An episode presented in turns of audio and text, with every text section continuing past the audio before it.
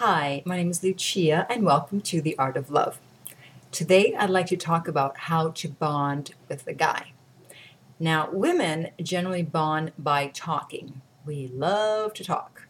Talk, talk, talk, talk, talk. In fact, some men may say that women talk too much.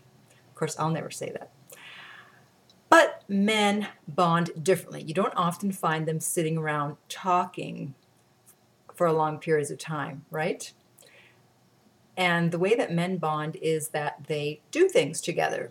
They do some sort of activity, some sort of sports, and that's how their friendships become closer.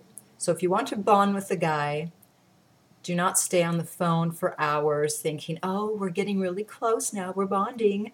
No, you're bonding, they're just having a conversation. And uh, that's why on your dates, you want to be doing something. Of course, on the first date, yes, you want to meet and talk for a bit to know who you're dealing with. But then, as soon as possible, on the subsequent dates, make sure you're doing something, some sort of activity, even like a competition, uh, you know, mini golf, even going for a walk on the beach or somewhere.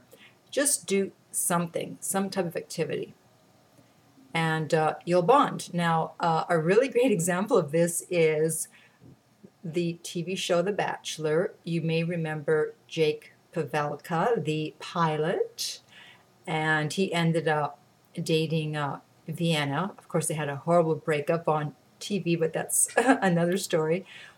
But he ended up choosing her, even though everyone was telling him, do not choose her, please get rid of her.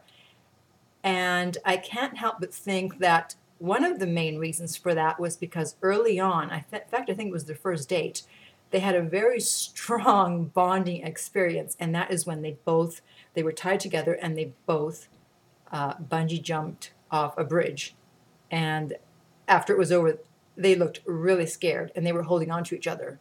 I mean, talk about a bonding experience because that also included something else besides an activity, which is also a very bonding element, and that is fear.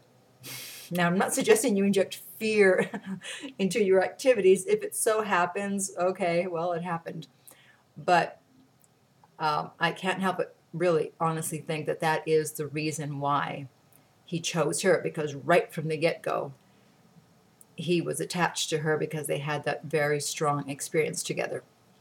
So, I'd love to hear what you have to say feel free to comment below. In the meantime, if you would like more help with uh, bonding with someone or any type of dating and relationship advice in general, check out my website, theartoflove.net, and you can contact me there if you need to. I do coaching.